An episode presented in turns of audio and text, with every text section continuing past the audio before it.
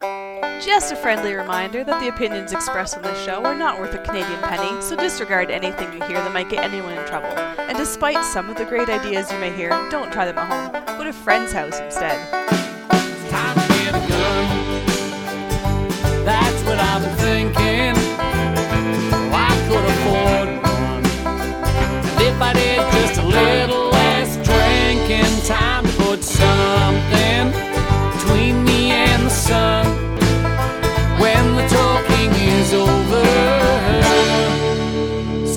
To get a gun.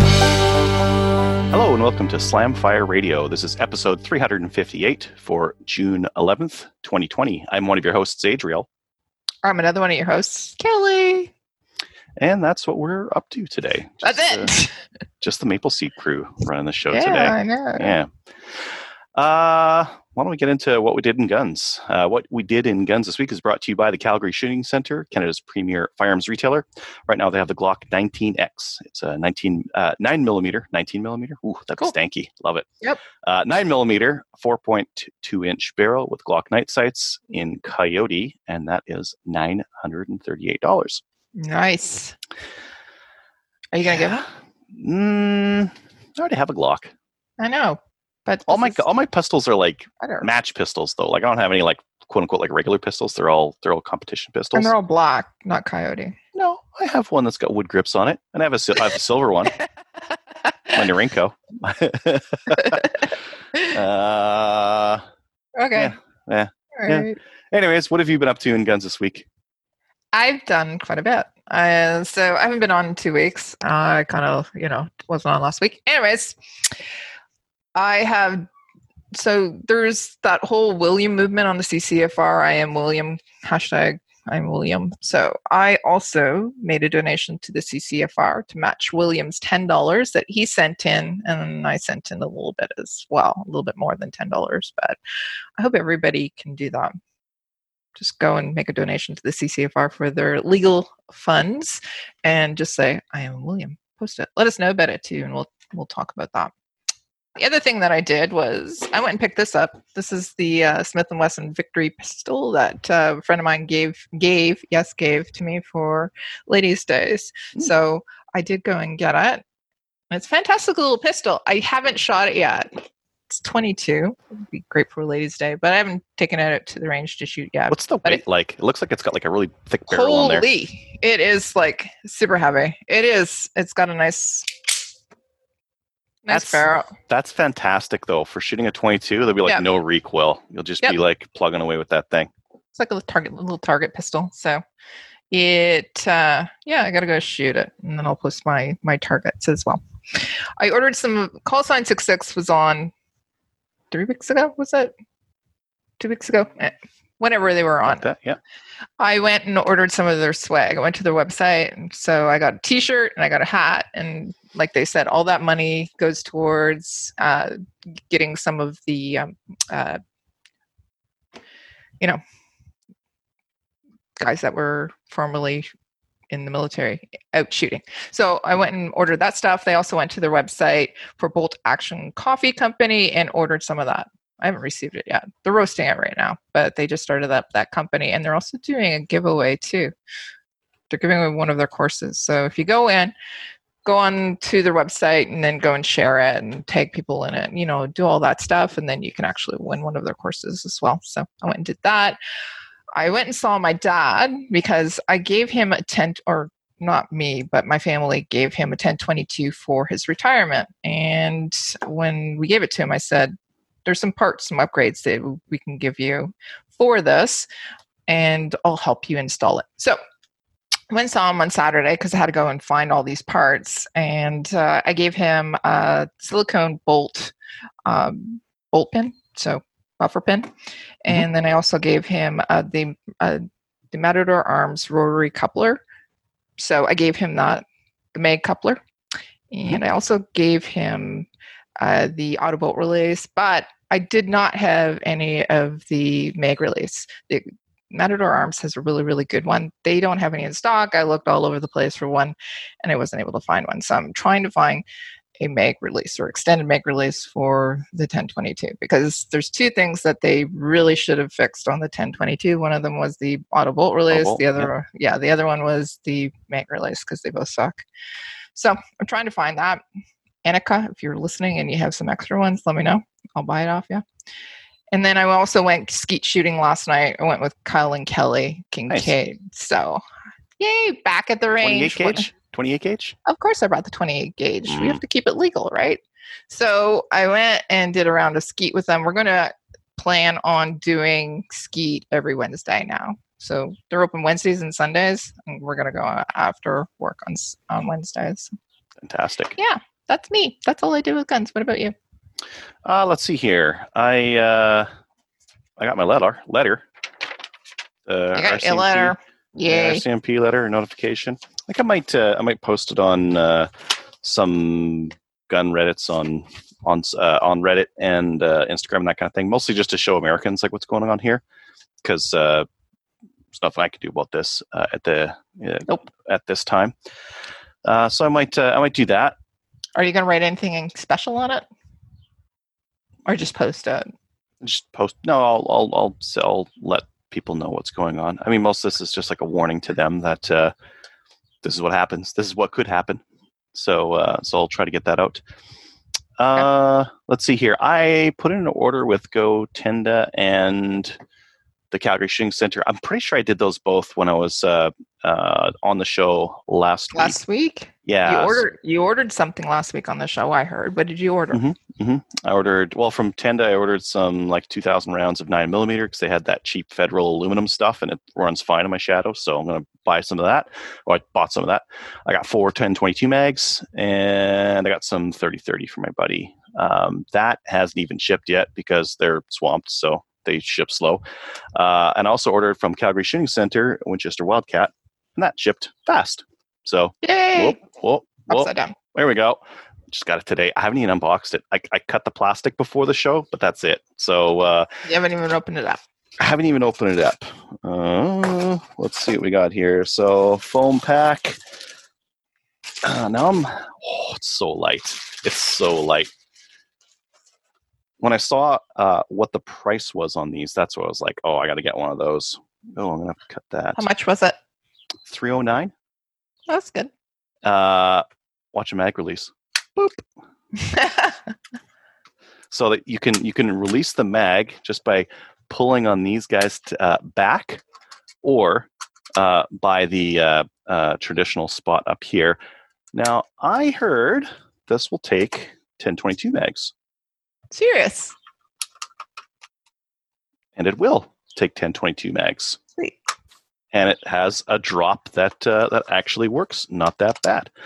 And does it work from the side? It works from the side. It pops it. Does it work upside down? So, like in a 1022, if you don't have that thing like straight up and down, it doesn't come out. Let's see if it pops. Boop. Awesome. It's pretty good. It's pretty Yeah. good. Got a peep sight on the back there, so that's kind of interesting. How's it look? Uh, it's a little bit big for my taste, but that's okay. How how light is it? Four pounds. Yeah, it's really light. That's it's extremely lightweight. Uh, and the other thing I heard is that the disassembly on this thing is very, very easy. There's a button. You see that red button at the back there? I Mhm. believe I have not looked anything up, but I believe you can just pull this out. Am I? Oh, that strap might be catching there. Maybe, maybe, maybe not. Maybe I should look at the instructions first. I don't know Maybe. anyways, it'll just unhinge right there. It all comes out, and uh, that's that. So pretty easy. It does auto bolt release, Cool. and let's just here. Is it that guy there? I'm pretty sure it's that guy there. I'm just trying to figure out the. Uh, oh, there it is. Pull back. Yeah, the bulb. Uh, there's a little piece of plastic here. You pull that up, and then it lets go, and then it auto bolts. That's neat. What's this guy here? Is that a bolt hold open? Safety. Safety. Safety. It's the bolt hold open. Interesting. Yeah. Oh, look at that. I can just pull it back, press this guy in, let go of the bolt, and it holds. Interesting. Safety is crossbolt right here. Okay. Well, that is super interesting. Now, I Now would prefer a comb that was higher, and it does not come with any add-ons. So I think if if if I was to complain about one thing in this rifle so far, it would be I think all rifles these days should come with an add-on cheek piece where it's like, okay, Raise it. irons and clip, and now it's good for a scope because I think you could reasonably assume the scope's going to be about yay high off the top of the rail here, and uh, and go with that. Oh yeah, look, integrated rail, not an add-on rail. So I think this is a, a, a I think it's a pretty neat upgrade over a 1022 in terms of like features and that kind of thing, fixing some of the things that uh, that are kind of annoying on a 1022.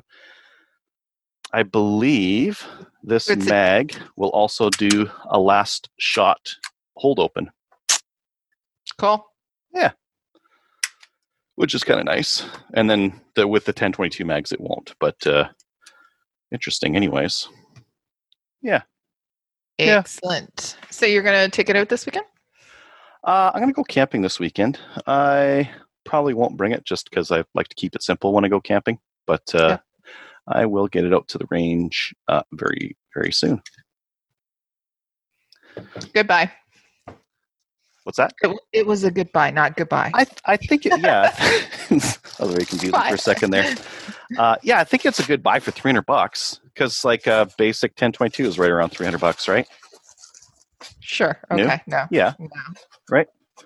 So uh, we'll have to see what the accuracy is like, and we'll have to see what the reliability is like. If it's anything like like uh, uh, it's called the Winchester Wildcat. Uh, Winchester Wildcat ammo is awful. like I would have used any other brand name on on a, on a rifle than uh, than Wildcat because it's like it's horrible. so hopefully But it's, more it's accurate there and more reliable than the ammo that Winchester puts out. Yeah. Oh, interesting. What? the mag has a little rotary dial on there so that you can uh, push it over to thumb thumb rounds in there so with a 1020 you got to kind of lever them over a little bit whereas with this one you can just pull on that dial and that makes room for the next round Hmm. all in all like a, a, a good set of upgrades um, over the 1022 uh, shoots. yeah, let's see if it shoots. And I mean, the, nice- the the thing about the 1022 is that it is a it is a rifle, but it's also a platform. So like when you buy a 1022, you're buying a platform. You can replace everything. You can like all the problems are really well known. All the reliability things are really well known. If there's like a part breaks, it's like it's a common thing, and and uh, all that is is nice. Uh, whereas this is V1. This is version one of of this rifle, and uh, often there are issues with uh, with brand new rifles. Yeah. Uh, What else? That's it. I'm going to go to a club meeting tonight. Oh, trying yeah. to uh, I got some maple seeds to do in uh, next weekend, and uh, got to make sure that we've got like grass cut and all that kind of stuff ready to rock and roll. So I have to figure out how to do that. Going to use like we've got a uh, a nice grassy spot where I want to kind of set things up because part of doing uh, events these days uh, in Alberta, we've we've we've uh, as of tomorrow, our limit is hundred people at an event. Yeah. So that's that's plenty, but you have to maintain social distancing. So that's two meters uh, between people, and for uh, uh, something like Maple Seed, where you need everyone on the line, it's going to uh, make for a lot of width and uh, yeah, quite a uh, quite a long shooting line. It'll be very luxurious. Most of the time at Maple Seeds, people are like kind of close, yeah, and and and brass like gets down your neck and burns you, and then like that's all part of of shooting uh, in in close quarters. But uh, with two meters, uh, I don't think very many. I don't think I'm going to get a lot of brass burns. no. No, It's it'll be nice.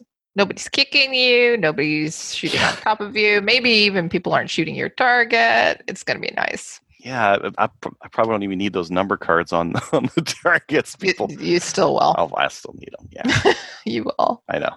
Uh, and then yeah, the other thing I've been doing is like pre-bagging and and pre-binning everything. So it's like this bin packaged uh, June eighth, so that when we pull them out, it's like, okay, this bin was packed on June eighth. There can't be any coronavirus in there because it doesn't live on surfaces that long. And I don't have coronavirus too. You so don't have that. yeah, yeah, yeah. So that that part. Uh, but yeah, it's uh, it's it's going to be good. We're finally getting some good weather out here, and it'll be nice to. It'll probably rain, but as, as it always does. But uh, At least it's not good. snowing. at least it's not. Hopefully. that March weekend that I would have had the the first one, it was it was going to be like pretty crappy. It was like five to eight for the whole day, pretty pretty cold. But uh, the Rona came around, so didn't get to do that one.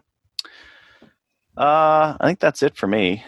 Cool. Uh, yeah, why don't we get on to our new sponsor? So, upcoming events. Uh, upcoming events is sponsored by Telos Alpha. Telos Alpha is a Canadian digital agency that works in the firearms vertical. They help with business processes, strategic planning, websites, e-commerce, and battling the stigma the industry carries with banks, merchant processors, and social media. So, uh, you can, if you own a gun shop or you know someone who owns a gun shop and their website kind of sucks, tell them to uh, talk to Telos Alpha because Yep. uh, they'll help them set up uh, a website properly. Uh, There's a, there's a lot of tools out these days that uh, some people try to use to do it themselves, and the result is often uh, uh, an e-commerce website that uh, is kind of crappy. And uh, uh, the firearms industry is is kind of well known for having crappy websites. So if you want a good website, talk to Go these talk guys. to them. Did Yeah. you see? Did you check out SFRC's new website? Uh, I think I have. It in the past four or five months they upgraded their website. Mhm. Telos is the one that did it for them. Ah, The one the one before that.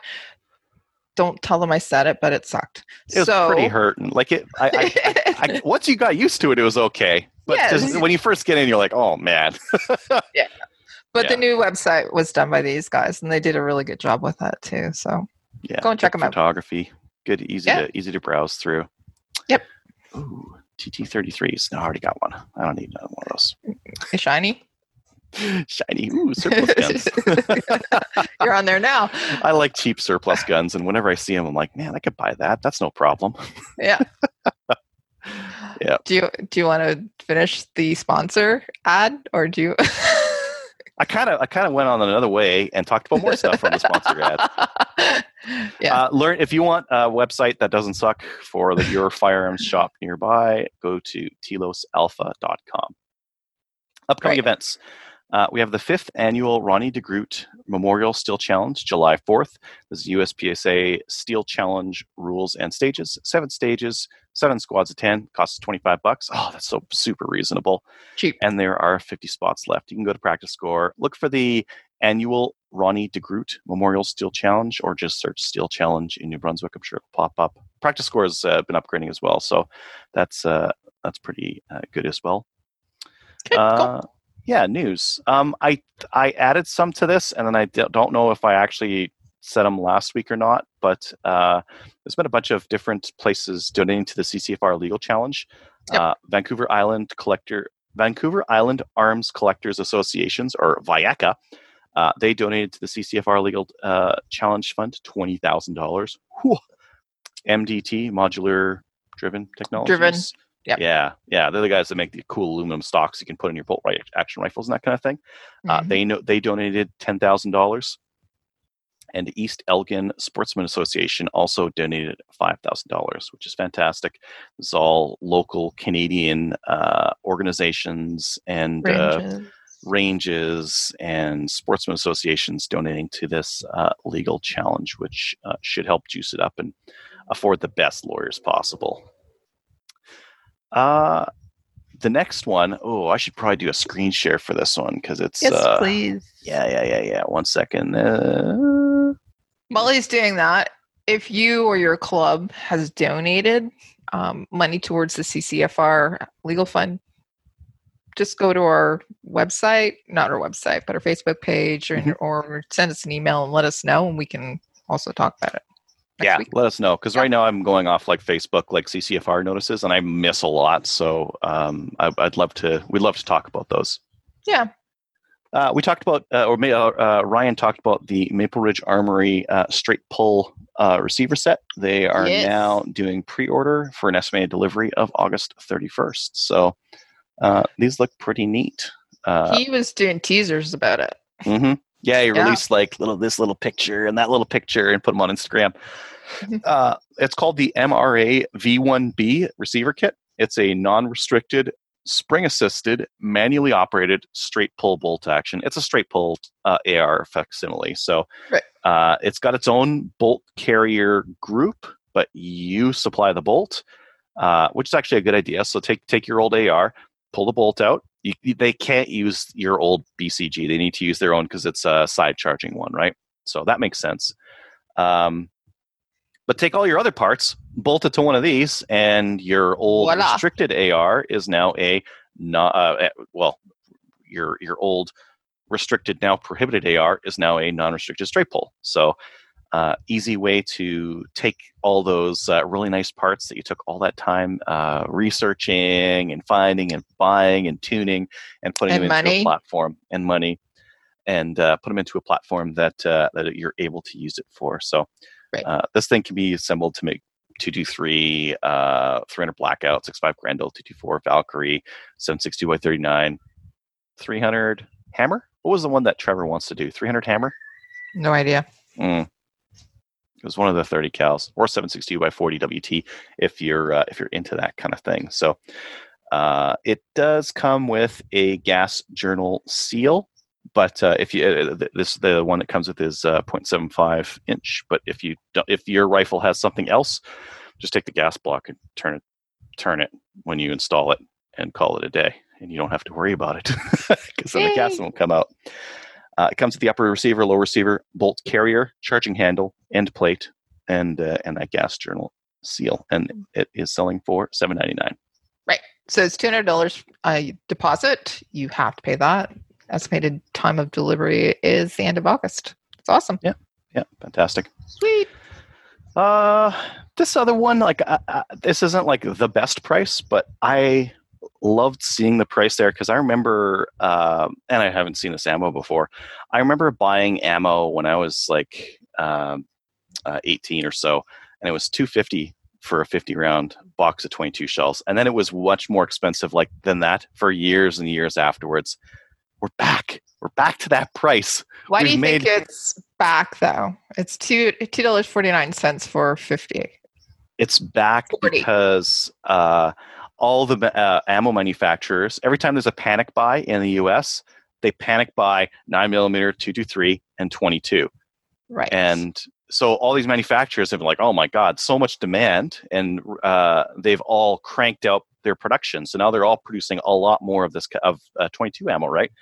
And now they've got to the point where they're producing it in such high volumes that they're able to sell it for lower price, and the demand is starting to taper off as well. So less demand, more supply, lower prices, and we're priced back where, where I remember uh, uh, buying in the you know uh, 20 late years ago. 90s kind of thing. Yeah, yeah. So it's federal. I want to, sh- yeah, I should probably share my screen for this one too. Yeah. This is, uh, uh, it's almost like a white box uh, ammo, and I, I haven't seen it before. RTP Range Target Practice uh, 22. Uh, I don't know if it's like their offcuts or their factory seconds or something like that, but uh, it's cheap. It's very cheap. it's a, So have you bought any? no, I just saw this uh, today, Oh, and I was like, okay. oh, copper plated, round nose, interesting. I kind of like copper plated, not for like accuracy wise, it's not as good as as uh, uh, just straight lead with wax or something like that on there. But uh, I like it if I'm going to go shoot gophers or like pocket carry my 22 ammo, right? Because I'm not going to get leady fingers and that kind of thing. Yeah. Whereas, uh, yeah, this this would be fine for that. But um, yeah, interesting and cheap. Cheap. And there's a rebate. Yep. Oh, there's a rebate with it too. Yeah, there's some. It's two fifty, and there's a rebate. So, uh, buy a new rimfire rifle or handgun of from any brand at an authorized dealer, and two boxes of this to get the purchase price of one box. Oh, who cares? It's two fifty. Two dollars and fifty cents. Yeah, okay. So who cares about that rebate? But it's two fifty, so just you know, buy some of that Uh, if you want to. Some people would care about two dollars and fifty cents. I do. I've when I use like coupons, if I'm going to coupon, I'm going to coupon for serious, and I'm going to coupon like they all have a rebate associated with them. I'm like cl- clipping out like UPC codes from like 200 boxes of ammo. Gotta get, gotta get those good deals. See, what you do is you get your kids to do that. Mhm. It's like coupon clipping. They would do it wrong. They would like cut that UPC in half or something like Shut that. up. Be ruined. they they ruin my fifty cents that that UPC represents. So Yeah. people want to know where that deal is. The deal for the Maple Steven? Ridge one. the yeah, I don't know if he's talking about the federal. So the federal is available through Cabela's. Cabela's Yeah. and the receivers through Maple Ridge Armories. or um, uh, Bullseye is doing the pre-order. True Mhm. North Arms is doing the pre-order. A lot of the people who distributed Maple uh, Maple Ridge before, they're all doing Yep. the pre-order as well. So if you need some extra parts, that might be the way to go because if you needed like something extra, maybe you could get it from True North Arms, for example. So Right. lots of uh, lots of different options there in terms of where you get it. Okay. Cool. All right. Why don't we head on to the main topic? All right. Welcome to the main topic. For today, we've got Jordan from the Nighttime Podcast. Uh, Jordan, you've been on the podcast before, but uh, welcome back. Yeah, I guess thank you. This is uh, probably my third time. I'm like a veteran. Yeah. Yeah. I Well, feel it's like always. I feel like a, I feel like a gun enthusiast, like by proxy. Do you have any guns yet? Did you even do your pal? I have No. uh, they're pewers and uh, I haven't yet. No, just got. uh We're a bit more into like Guitar Hero, that sort of thing. So Video games. I can uh, I can relate. I've been uh, I've been doing a lot of gaming during the uh, during the lockdown. But uh, maybe uh, um, let's let's get right into it. So uh, you've been doing a couple of episodes on the Nova Scotia shooter. Um, why don't we talk uh, a little bit about um, kind of what's what's been discovered since uh, since the incident happened? I mean, a lot of this a lot of this information isn't really clearly coming uh, coming across either, right? no, it's coming out really in bits and pieces. Like even from the very first moment this had all started, it, it's been you know just morsels of information, and really each piece of new information that's come out is just painting um, a more horrific picture of what happened, and also painting a more clumsy picture of how it was handled by law enforcement. And it's you know it's starting to look pretty bad. There we there's even like a group of senators who are calling for you know like a full like investigation into the uh, police response. So yeah, it's not looking good for anybody involved in this. Yeah, I'm kind of surprised they haven't done a public inquiry on it just yet, and they're still just uh, just letting it through. I mean, it's it's hard to it's hard to fault anyone for being panicked uh, day of and uh, and making Mm. mistakes because uh, it all it all unrolled fairly quickly. But it seems that there was, uh, was a couple failings in the in the lead up to it as well that, uh, that were Yeah. pretty, pretty key. Yeah much like a lot of you know major crimes like this is what's come out now and what's surfaced is there, there's so many red flags from this guy's background that you know in hindsight you're thinking like you know of course something bad happened although of course nobody could have ever expected this. So so there's the question about how he was able to get to this point but also even with within the event like uh, people who are watching your show probably the basics of the story is basically a a disgruntled denturist who was a Mhm. by ran a denture clinic um, who had an interest in collecting police memorabilia.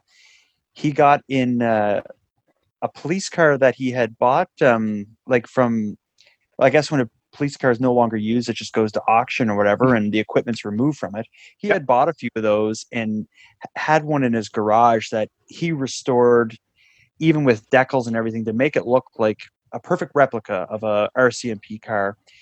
He used that car in an RCMP uniform uh, when he went on his shooting and arson rampage. He's kind of the, the incident. In the end, 22 were left dead, and it's been referred to as like a mass shooting. Although s- several of the victims actually died in fire, he was burning homes down in his neighborhood when it started, and from there got in the police car with the uniform on and went on a shooting spree. Um, but anyway, it's throughout the event when it actually happened. I think over a course of about 13 hours, the RCMP were hot on his trail the whole time.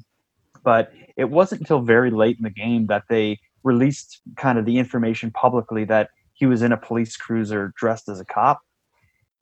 When some of the early like and they're being criticized for that rightfully so because what's coming out weeks now since the event happened is the police law enforcement knew much earlier on that he was likely in a police car than when they had said they had known that like it's Mhm. what's what it's kind of the reporting and investigation being done into their response is showing is that they you know they knew a lot earlier and likely lives would have been saved had people had known Yeah, had they uh, pushed it out over the Amber Alert system uh, rather than over Twitter.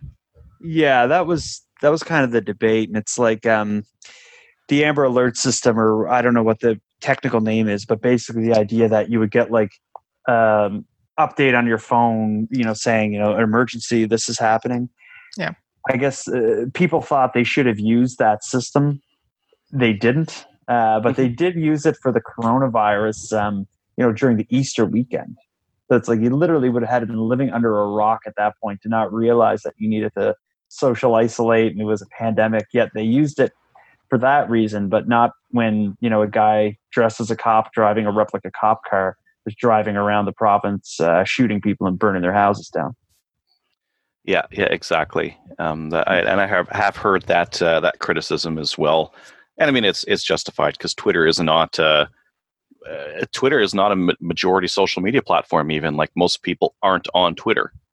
Exactly, and I think the way the RCMP have uh, addressed that is that their plan was if we put it on Twitter, the news source and media, CBC, and all that will get access to it, and they'll spread it for us. But it was, um, it wasn't really that kind. Like this was a a breaking kind of event that people needed to know about. Like there Yeah. was when you hear about some of the victims and what happened, it's you know like one lady seemed to just be walking down the street and he just pulled up alongside her and ended her life. She likely wouldn't have been out for her casual stroll around the countryside had she known this was happening. That's just one example. But Yeah, yeah, exactly. So, um, uh, in your uh, in your episodes, have you found anything interesting that's happened in the last couple of months, or anything that's been revealed that uh, that kind of shocked you? Oh yeah, like really when when this all happened, it's I remember getting up in the morning and seeing like the the tweet that we just mentioned that RCMP put out saying, you know, there's somebody uh, an active shooter and they're thought to be driving a police car. And I was just I remember watching the news kind of break on my phone being like what the heck is going on? And it wasn't in where I'm living so I wasn't too worried about it. I was going about my day. And then a little while later it was where they were giving updates as far as his location in the car. It seemed like he was kind of coming for Halifax, and then my wife even said, like, you know, I was out shopping. She's like, "Come home, like you don't know what's go- what's going to happen with this."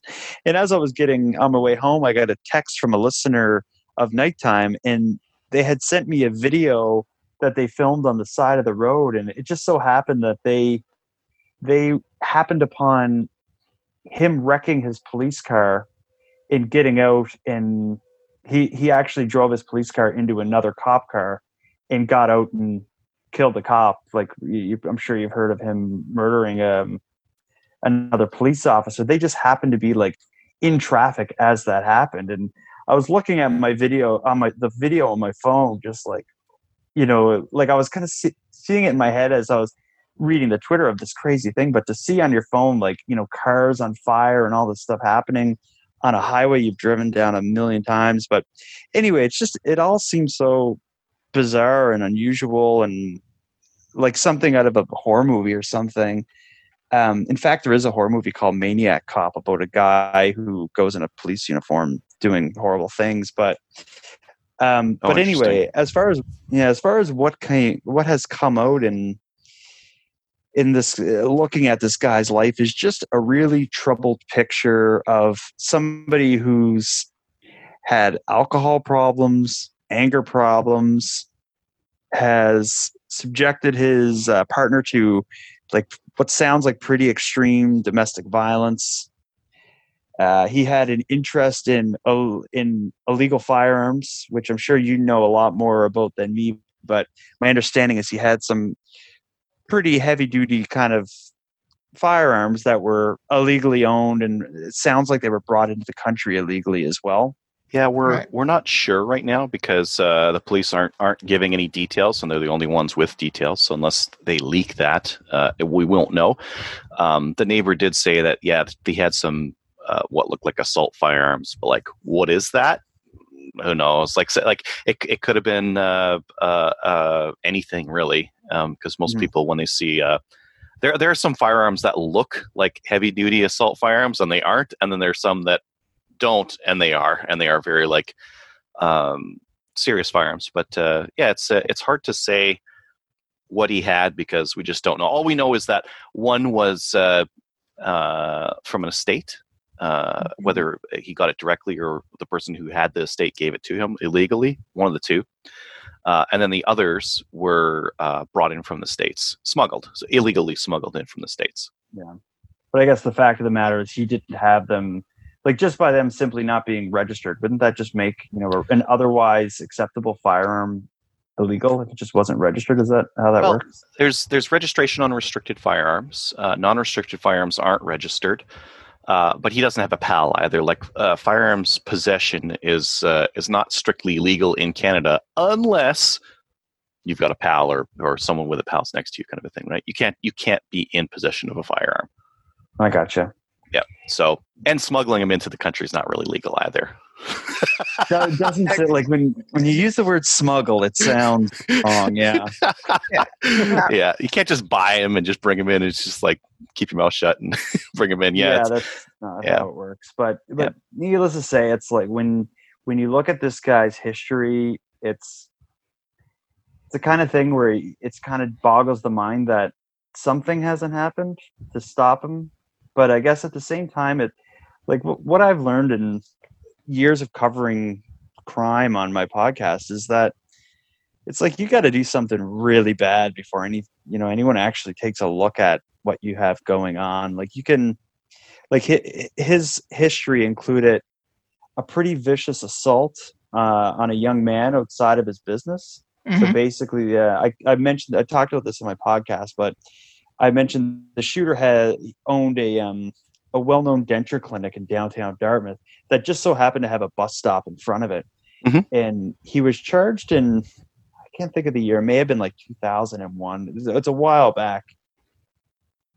Maybe two yeah anyway forget that i said the year, but it was i'm not sure exactly when but it was a while ago. But anyway a young guy just a teenager was waiting for the bus outside of the clinic when without any warning the shooter charged out of the clinic and just started pounding on him and beating him. And the two of them are on the sidewalk like rolling around like fist fighting. And it just so happened that cops drove by and broke it up. And the eventual gunman was charged for assault for that. And he ended up actually a part of his sentence or or the conditions of his punishment or whatever was that he wasn't allowed to possess firearms for like a year or something. But this was well before all this happened. But it just one kind of disturbing story to show that he has you know some problems with violence. From there there was stories that came out of him randomly threatening uh, talking to his brother on the phone. I think i think it was his brother maybe his cousin. It's saying you know um, i'm going to get my car and go to new brunswick where my parents live and i'm going to shoot them to death. Um, the the parents were notified that this happened that this was said and that he was planning this. They called the police. The police went to his house and checked on him. And apparently he told the cops you know it was a big misunderstanding. No big deal.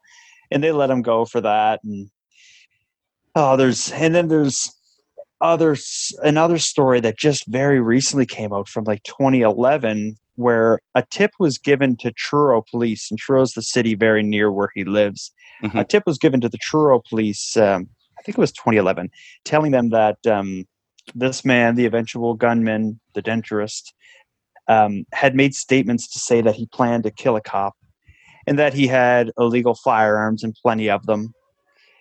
The RCMP um, and a part of the tip went on to say like he hides these firearms like behind his chimney in his fireplace or something, and Mhm. that he travels to and from Halifax to his home with you know a legal handgun, a le- an illegal handgun. Like it was a very Mhm. detailed tip. But what ended up happening is like the Truro Truro has their own police force, um, but the the gunman lived outside of the city in kind of RCMP territory. So Truro did a, some minor investigation and then passed it along to the RCMP.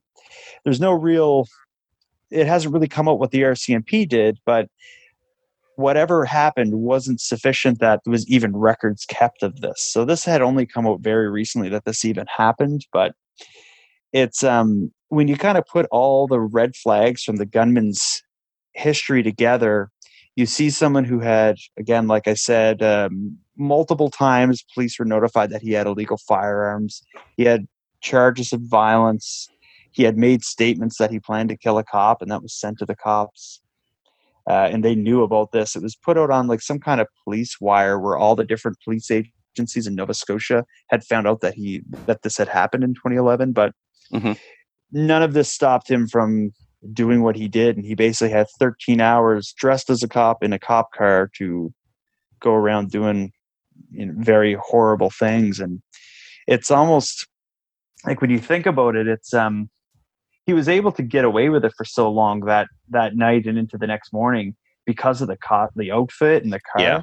But it's just it's a real horrific thing to think about is these people like um their last moments would have been I, I think a, a lot of them are probably like, Oh, I'm gonna be safe now. Here comes a police officer. Right. It's Yeah. Gonna, I mean, uh, uh, just reading about it day of, it kind of reminded me of uh, September 11th in the uniqueness of the strategy used and how it completely exploited uh, this vulnerability. Right, like before Mhm. September 11th, if if there were uh, uh, hijackers on an airplane, oh, just let them do what they need to. We'll go to Cuba or whatever. Right? They didn't. No one thought of well, then know they're going to run the planes into some buildings. Right?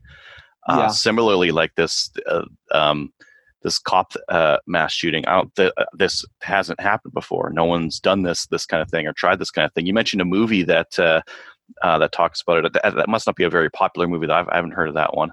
I'm really into like 80s horror. I think they made like there's like Maniac Cop one, two, and three. There was also like kind of a copycat one called Psycho Cop. This is going back a long time, but um, I don't like not to say he took inspiration from it or anything, but it's uh, that's just something like when it happened, that was the first thing I thought of because I really like that. I used to like that movie series. Yeah. I don't think I'll ever watch it the same way, but but yeah, this um, I, I get what you're saying, like, but what it reminded me of as well as just in the senselessness of it was um what happened in Vegas with the guy in the hotel Mhm. like shooting down at the concert um it, in a way it reminds me of that because it's like nobody really knows what this guy's motive was unlike the September 11th like you, we know what that like all Yeah. it was all ideological that guy in Vegas it was like he apparently had money just an older guy that just must have just snapped and did this that's kind of like what happened in Nova Scotia. This guy's said to be a millionaire. He had a successful business. He owned multiple properties. He had a whole bunch of motorcycles and cars, and you know he's um eh, he hasn't like didn't leave any kind of obvious explanation as far as why he did this. Really, it seems like what likely happened was that night he was drinking, is what people have said he got he got in an argument with his common law partner and she was the first one at who he attacked but she ended up escaping apparently in handcuffs is what the initial news reports have said. He like cuffed her in, in his house and she managed to escape and survive. Um, from there it seems like he left the house dressed as a cop and got in his cop car and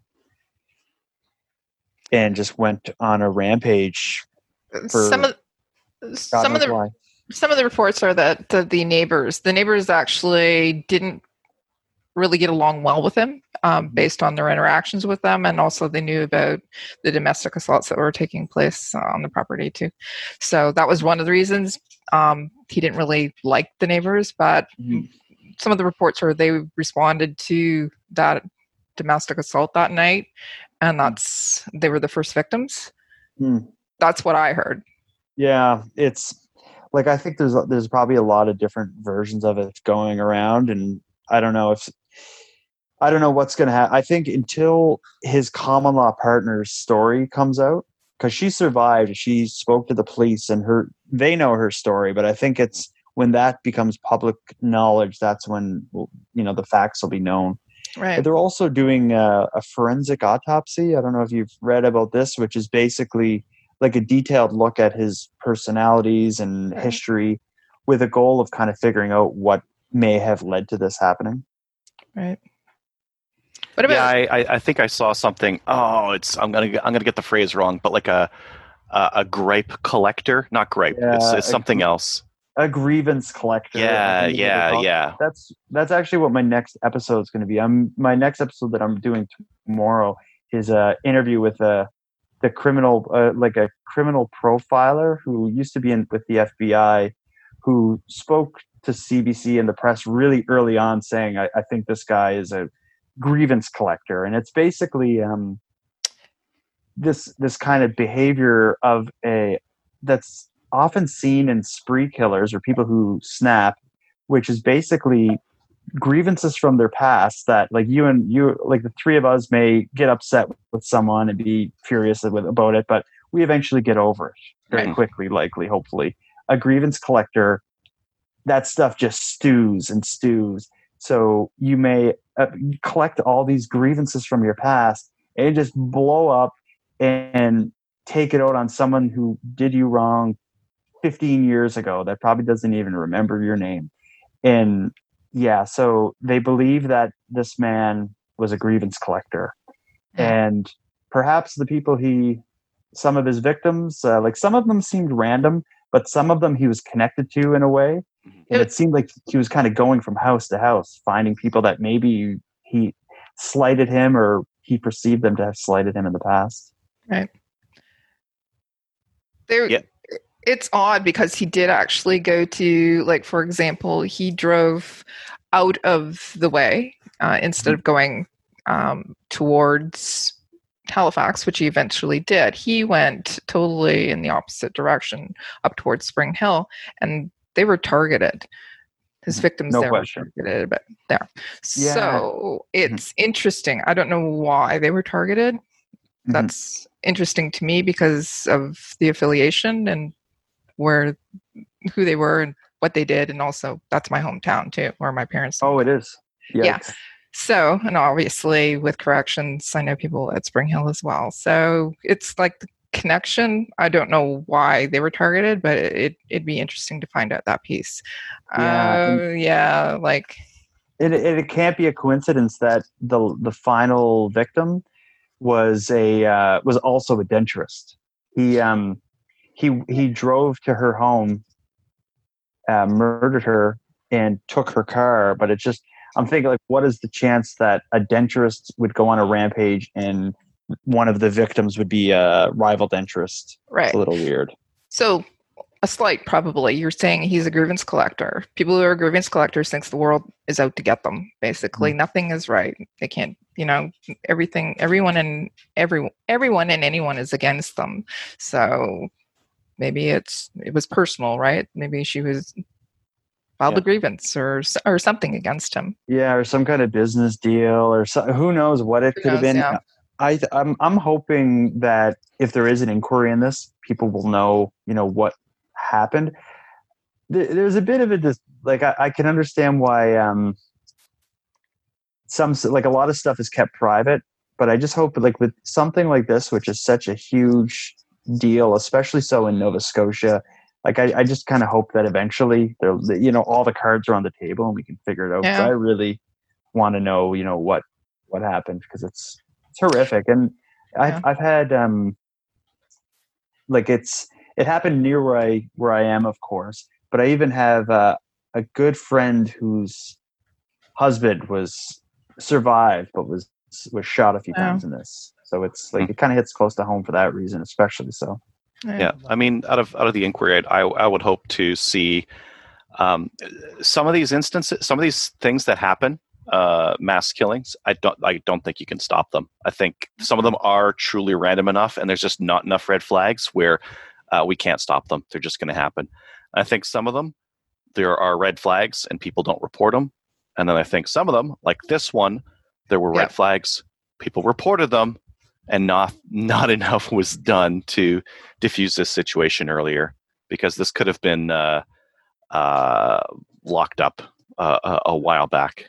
that's how it that's how it seems and and also it, it like what it's really revealed as well is kind of breakdowns of communication among the RCMP as they were responding but it nobody's really come out and said it, but I have heard a lot of rumbling saying that um, the pandemic's affecting things. That people were that everyone was understaffed. People may have been working from home and not have access to all the things that they normally would, and that may have played a small role in it. Mhm. Um, I don't I don't know if that's true, but that's the kind of thing that an inquiry will spotlight. Right. Um, and just speaking of the pandemic, it is said that like I don't know if it it affected hi- how it has affected him, but he's been said to be uh, have been paranoid about the whole thing. So Yeah, I maybe can see that. maybe I- it was maybe it kind of riled them up a bit. Who knows? it, uh, you can see that in uh, people all around you. Some people are just at a higher level, and I mean, you get a uh, a grievance collector. Everyone knows people who are somewhere on that scale of grievance collector, where they're they're uh, man, uh, old man, angry at the world, and I guess this guy like gets gets angry enough at the world and has collected enough grievances, and now coronavirus comes around, and yeah, it's just too much for someone who was. Uh, uh, mentally broken from a um, potentially even an early age. I mean, I, I- saw uh, one thing that said that in his yearbook it said this is this guy's the most likely to become a cop. So at some point he wanted to be a cop, Mhm. and uh, And But- pl- I I think there's a couple cops in his family as well, so it seemed to be not too far from him. yeah. That was one of the questions that I had. Does anybody know if he's he applied to become a police officer? The fixation uh, about having the uniform, the car, um, but does anybody know that if he applied and got turned down, and that's why it turned around I- to, or he was going wants to kill a cop? Yeah, I heard that, um, it, but I haven't seen it in any official way. Just hearsay that he, he had applied really early on in his life and like didn't get in for some reason. Mhm. But um, what uh, what has come out and people have said is that he did carry a grudge against police and saw himself as better than them. He Yeah. did get a ticket, a speeding ticket, very shortly before this had happened, two months ago, I think. Uh, I can't imagine he took that well. Like it's kind of a. Actually, here's a story just to talk about cops and stuff. I talked about this on my podcast, and it's kind of this like serendipitous uh, moment where you probably know Frank magazine. You- Yep. you- okay, so Frank magazine are like the most hated gossip kind of magazine in Atlantic, Canada, where it's usually you know this school teacher is sleeping with this school teacher, you know, and then pictures of their kids on the front page. Like it's that kind of gossip rag kind of thing. Um, but they do some really good reporting as well. I just people who know of Frank know them as you know that nasty stuff. But anyway, about two months before this happened, the shooter actually reached out to Frank to share a story with them, and they did a big story with this guy right before this had happened. Basically, the story is um, so he has the denture clinic in Dartmouth. Two doors down is a Tim Hortons, and he um, he's very Some- protective. Uh, yeah, some, Yeah. some cops had parked in his parking lot and he like chained him in or Oh, something like that. He like he Yeah, closed the gate on him. Yeah, he's really protective of his parking lot apparently, and he didn't know it was a cop car. He was just like out in the back area of his business, and he heard a car stop and the door shut, and it, it was an unmarked cop car, but there was a car in his parking lot. So what he did was he just chained off the parking lot to be like, you know, that's what you get.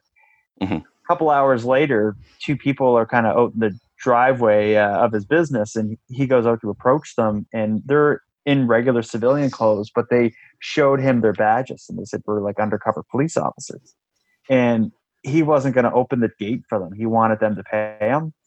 They wouldn't, and they ended up calling the station and were like, "Bring bolt cutters! You know, we're going to get the car out of here." And he wasn't having it. He said he was going to ch- have them charged with property damage and sue them, and he wanted money from them. And all a couple cops and like the superintendent, not the superintendent, but like some important position with the police uh, showed up, and they had a big talk with him. And eventually, he agreed to open the gate uh, or the chain.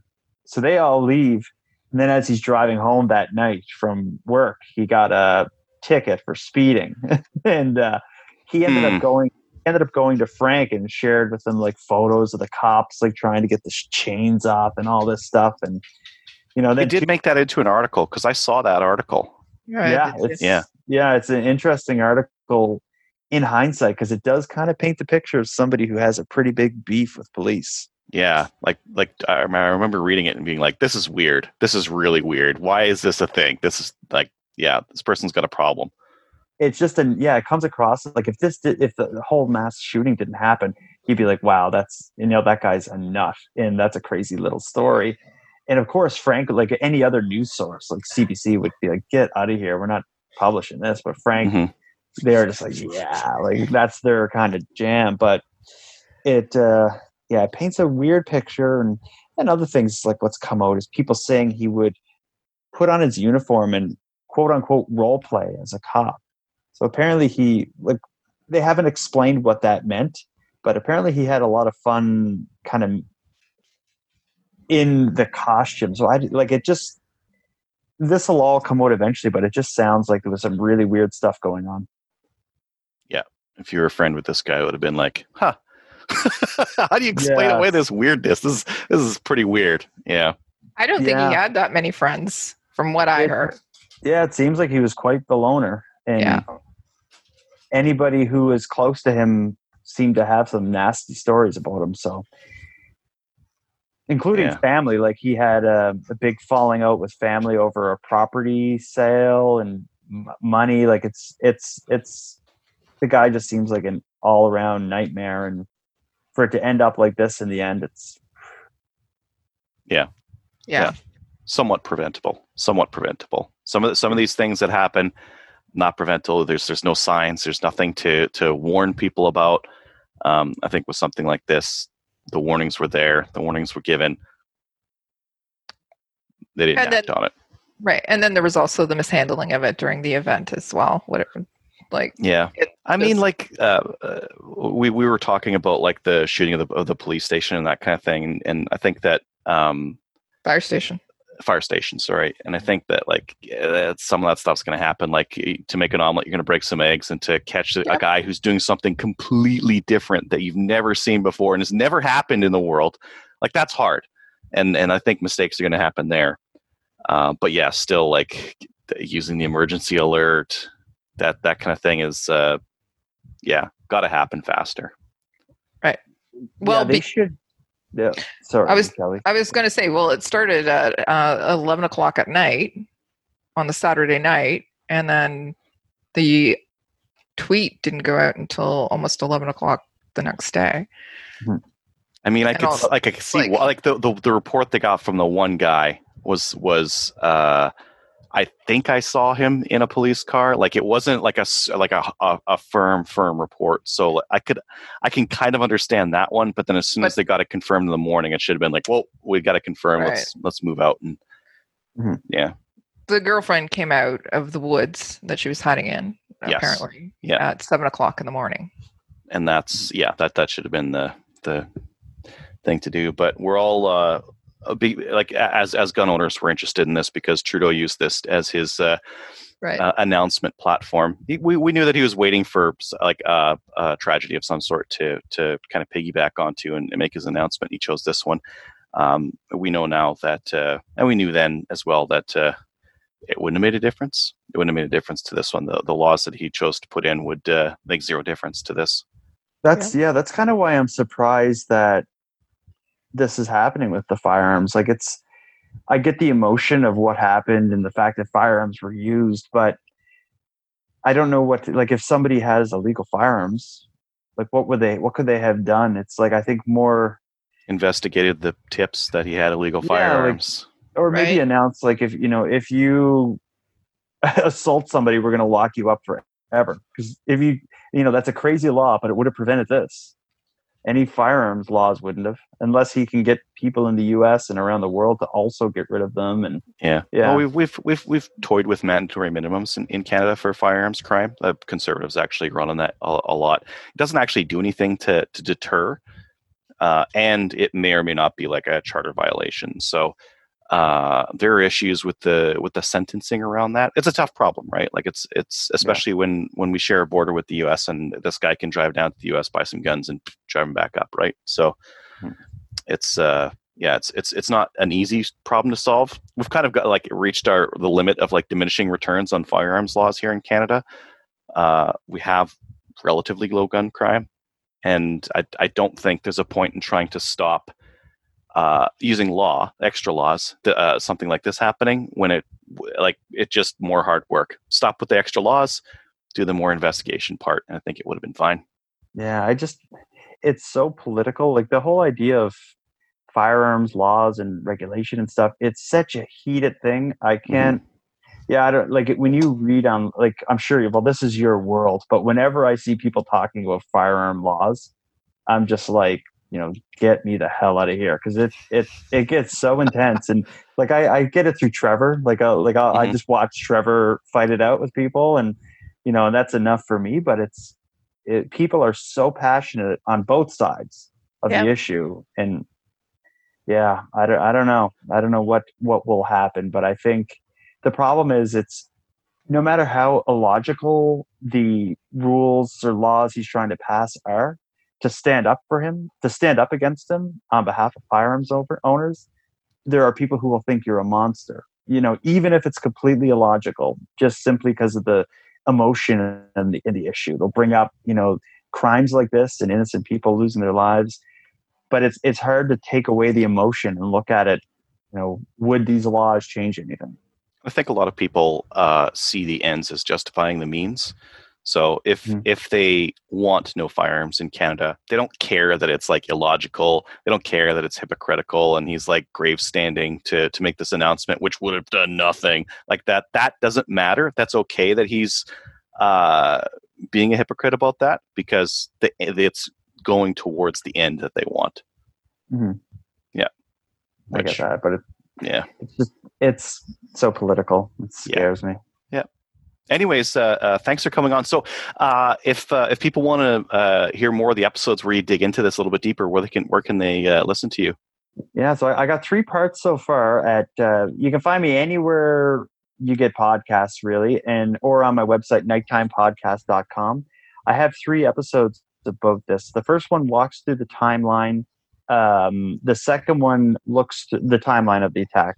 The Mhm. second one looks at all the red flags that have emerged from his history, and the third one looks at his history of domestic violence and how domestic violence connects to mass this mass shooting and mass shootings in general. If you look at the Mm. statistics in Canada, I think it's like the top five worst mass shootings all involve um, violence against women, which is Mhm. very telling to see that you know that's what people are killing about.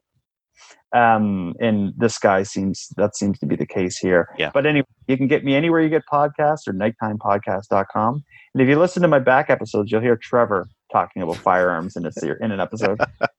And even you going to the range as well. Yeah, You we were- range with them. Yeah, well, I did a series on um, a planned shooting that involved specific firearms that a lot of people said would have done, you know, these this horrific damage. And when I talked to Trevor about it, he said, you know, the firearms they plan to use were weren't going to kill a bunch of people. Yeah. So uh, to illustrate it, he took me. He he owned the firearms that were going to be used in this attack that I was covering, and he took me to a shooting range and let me let me do it, and that was pretty cool. Yeah well nothing like a little bit of hands-on to uh, to see someone's point right it's Yeah. uh, it's easy to argue with people about uh, about stuff um, but it's it's it's closer to the truth when you actually like see it and Hold feel it. it and try it and hold it Understand. yeah, that's what that's what we did. The, this this thing that we were covering was people were these two teenagers or young adults were planning to commit a shooting in the mall. They had no experience with firearms, much like I did. And Trevor said, uh, "I'll bring in the shooting range, and I'm just going to scream at you, and you see how many shots you can get off with this shotgun." And I couldn't get any. I just like froze holding this thing, and eventually, when I did shoot the shotgun, it's like I was sore for days after because of the so uh, I guess I held it too loose and it hit me. But uh, anyway, it was it was a good time, and that was when Trevor had the goatee, so he looked normal. Like if I never would have been near him with it shaved, I wouldn't have been with that person. I don't know if you've done an episode like that yet. uh, well, he's, he's growing it back now. Yes, he, he had he his has. he had his And that's- coronavirus beard going, but uh, Thank. God, yeah. So and obviously, That's why he's not here tonight. You guys, you're just letting him grow it back. He's got he's put a growing time, beard growing time. Yeah, Okay, yeah, I give him a bit. Good. he's uh he's eating whatever is good for growing beards. He's putting like salve on there. Yeah. Anyways, uh, thanks for coming on, and uh, Anytime. uh, we'll see you soon next time. Awesome. And all the best to you. And, and thanks to all your listeners for checking out uh, my show if they decide to. Awesome. Thanks, Take care. Thank you. Bye. Thanks again to Jordan for coming on the show and telling us a little bit more about the uh, shooter and what happened in Nova Scotia. Uh, listener feedback, Facebook. Is there anything there that we need to address or get onto? No, we've just been talking about it as we go. Uh, we'll post, Kyle, we'll post the stuff about SFRC on next week's show. Base. He's talking about a donation that was made. So we'll post that. Yeah. Thomas. Donnelly was saying his, I assume that's his Winchester Wildcat. He says it shot fine and the Ruger mags fit. Yeah, I mean the the Ruger mags did fit in there. It's uh, which is kind of nice if you got a 1022 or a 1022, a whole bunch of mags and that kind of thing. Fantastic. Now it'd be really cool if they made a Winchester mag that was not 10 rounds but like 25. I was like there's a Winchester mag, mag. That's all it's good for, but it actually fit the 1022. That would be neat. That would, that would be Canadian legal, and then we could then we could get big mags in our 1022s again. Probably not going to happen though, because if they did, if they did it, if they did that, then in the states they'd be like, "Oh, here's a Ruger 1022 compatible magazine." Maybe they wouldn't. Hmm. I That'd don't be think it's going to interesting. happen. Oh, I, I, I, you- a man can hope. I can hope. Right? Sure. You're allowed to hope. I hope Uh, I win the lottery too, but I know that's not going to happen. oh, this magazine, the way it stops the bolt, it's got Mhm. a steel thingy there that It's got a- pops up. It's got a tab, Yeah, and that's what keeps the um, o- bolt open at the uh, on the last shot. So yeah, this magazine has a lot of open spots for crud to get in. In terms of which one I would pick if I was going to go like shoot in the desert, it would probably be the Ruger mag, but I think this one has more features. It's lighter. Hmm. And it's less bulky. It's definitely less bulky. yeah. Interesting. Interesting, interesting. We'll have to I'll have to do a full review when I get a little bit of chance to shoot it. Yes, you will. Yeah. Let me know what you like better. Mm. Listener feedback. Listener feedback is sponsored by Armory DC Gunsmith. Armory DC Gunsmith is a full service gunsmith who specializes in firearms refinishing. He offers hot bluing, park parkerizing, and Cerakote finishes, as well as wood refinishing. Check out his online inventory of new and used guns, firearms, accessories, optics, and more at dcgunsmith.ca. He's also on Facebook and Instagram. Did you want to take this first one from Webster? Sure. Says from Webster. Hello, Slamfire Radio. I just wanted to reach out quickly and say that Kelly should rage quit more often. The last show was fantastic. He says, I get this. I'm reading this one. Um, well, I while I thought I would miss such insightful comments as well, you know, um, yeah, I just did it. Uh, and just well, um, and and I was pleasantly surprised to find out how much I enjoyed the show without them. Best regards, Webster. Yeah, I know. And you'll love this show too, there, Webster. So I should rage quit more often. I did rage quit, didn't I? Sorry Mhm. about that. I should probably probably give a little bit of an explanation, maybe, or apologize. Apologize to the Rage listeners. quit. No, apologize Yeah. for nothing. All right, I won't. You had chicken to make. No, I didn't. I was just pissed off. Just go with it. that's Just go with it. uh, next one's from John. Hi, folks of the greatest radio station in the world. Next week's episode is number 358. That's the diameter of one of the greatest hunting rounds ever, the 35 Remington. I love my Marlin 336 in 35 Remington. Thank you for what you do. I've only recently found your podcast, but love them. Sincerely, John Noob Gunner Leslie. Uh, and P.S. I can send a picture of my Grampy's old rifle if you like. Yeah, send us your pictures. I don't know if you noticed, but I'm real lazy with like taking pictures for the uh, for the show, and I prefer to just use whatever you guys like send in. So send in your pictures of your guns when you send in an email, and you'll we'll probably use it in in our Yeah. show. Yeah, Yeah. You've used some of them. Some of them are really good. Especially or that- really interesting. Yeah, Some yeah. some like real weird stuff that I have never seen before. Yeah. You need to read the next one, and I'll read the one after Okay. that, unless you know how to speak uh, Big Ma. I Yeah. think I, I think I can do it. I'll I'll Okay. try. Adriel, Okay. when you buy a new 22 for the hunting gear guy, and I was wondering, do you go ooh ee ooh ah ah ting tang walla walla bing bang? P.S. Trevor sucks. Guess who that was from? James B. Yeah. Yeah, Ginger Snaps. Ginger Snaps. Yep. Uh, uh, fun fact: uh, I had to put a password on the EMT over to the Calgary Shooting Center, and I uh, made it uh, that phrase. Now everybody knows what your password is. they asked me to do it, but it's only that one.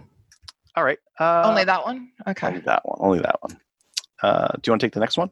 Okay, so this one's addressed to Gallon, although Gallon Gallon was on last week. Everybody knows that, but it says Quag Quag Gallon. That means hi Gallon. Uh, loved your synopsis of the leaders. Just want to clarify on Sloan. It was Jim. Um, how do you pronounce his last name? Do you can you pronounce that, Adriel? Calaholis? Kara Helios. okay, whatever, uh, who got kicked out twice, not Sloan. Sloan attacked uh, Dr. Pam and Keller, Helios. whatever, uh, attacked Shura Law, a finance financial banking. And he says, Wela'lin, uh, Chief Gregory B. So he said, thank you. The language That's of that? It's Mi'kmaq. Ah, okay, cool. Okay, cool. Uh, next one from other Trevor. I'd like to thank Trevor for the help with the 1911 and listeners that donated parts. It's finally finished, and I fired it today for the first time. Also, to all the listeners that helped me out after the big fire, a big thanks. My house is being repaired. Drywall has started Monday, the 8th of June, and I should be back uh, in my house by mid July. I've also put some videos on YouTube documenting the process of the work. If anyone wants to watch, I've included a link. Also, Denny at DC Gunsmith for all the work in repairing my guns after the fire. A big thanks got me up and running with my new Remington 700 in time for Spring Bear. nice. that's And he right. did provide a picture as well. Well, I'm going to use that as the show picture because it's there. Yeah, And but- because I really like the, the logo on the side of it. Yes. It's Thanks the, to Denise. it's the Cobra, Cobra logo from like G.I. Yeah. Joe. Yeah. Yeah. Yeah. It's really cool. Uh, I love 80s and 90s uh, cartoons. I like Wonder Woman. Mm. That's me. Uh, Okay. If you'd like to email the show, send your email to slamfireradio at gmail.com. We'll read it. We will read it. Yeah. And if you put a picture, we'll probably we'll use that too. I don't care if you didn't sign your rights over for it. We're using it. And uh, uh, if you don't like it, you can ask for a full refund of uh, your cost to buy the show. Uh, cost to buy the show. whatever you paid for uh, uh, to buy the show off of uh, Stitcher or whatever thing you use, yeah, we'll refund you that zero. Yeah, zero. Uh, podcast app reviews. If you'd like to review the uh, podcast, go ahead and review us. I, I seem to remember actually I asked people to review us on Facebook. Did we get any reviews on Facebook? nope. Is that a mean, thing? Is that a thing Sure. that people can do? It is something people can do, but they just don't do it. Hmm. Go review us on Facebook if you can, because that might be a thing. It, I think it's a thing that you can It do. is a thing, and they can do it. Okay. All right. Yeah. Go review Slamfire on Facebook. Give us some five stars or something. I don't know. Uh, Uh, Patreon supporters, uh, if you'd like to help the show, go ahead and sponsor us on Patreon. It's a once a month. Most people set it up for for once a month, and uh, uh, you can sponsor the show for a buck or two. And if enough of you guys do it, it helps with uh, hosting and uh, that kind of thing, so that we can uh, put the show out. New microphones, new like computers that run properly and don't overheat and stop in the middle of the show. Uh, you can also help us out by uh, visiting our website and clicking on the links for Cabela's. So if you want some of that cheap ammo, uh, Cabela's, there. Has, Cabela's has curbside right now, so you could go on the Cabela's website, order a bunch of, or, or sorry, go on our, our website, click on the link to go to Cabela's, order a bunch of ammo, and then and then uh, profit. pick it up. Wait, sell underpants and then profit. Yes, that's, that's what's going to happen. Yeah, there's a step in there. I, I'm not sure what the middle is, but uh, actually, um, I got an email from Cabela's. I don't know if it's Cabela's U.S. and Canada because I'm a I'm an affiliate for both, but uh, Okay, one of what? them is going away from uh, their their affiliate network right now. So I'll try to keep us up on that moving. Yeah, please. Yeah. Let's know what's going on. Yeah. Uh, shout outs, Kelly. I do want to say to Paul Grady, Grady, yeah. Mhm. No, sorry, not Paul Grady. Dan Grady. I don't know Dan. where Paul came from. Mhm. Dan Grady. I wanted to say congratulations to him and his wife for the birth of their son. Yeah. Oscar. So congratulations to them. So just want to say that. Awesome. Yep. Any others? Nope. Nope. What about you? Nah. I don't know what's going on. I've, I've I haven't really been paying attention. I play a lot of video games these days. I'll go out shooting soon. Get back into the real world. Next week. were. Next week. Next week I'll get back into the real world. It's going to be awesome. Okay. So I will give you a shout out for that. Getting Getting Alberta back up. into the real world. yeah, getting back into the real world, getting Alberta up and running again. So thank Uh, don't give me the shout out until it's done. Like it's it's been a while. There's there's some rust here. we all have and, uh, rust. yeah, it's it's gonna it's gonna be apparent, but uh, uh, I'm sure I'm sure most people that are gonna be at that maple seed are just happy to be outside and doing some shooting and doing something. So I got that going for me. Yep. yep. Uh, please uh, join a national firearms association such as the CCFR.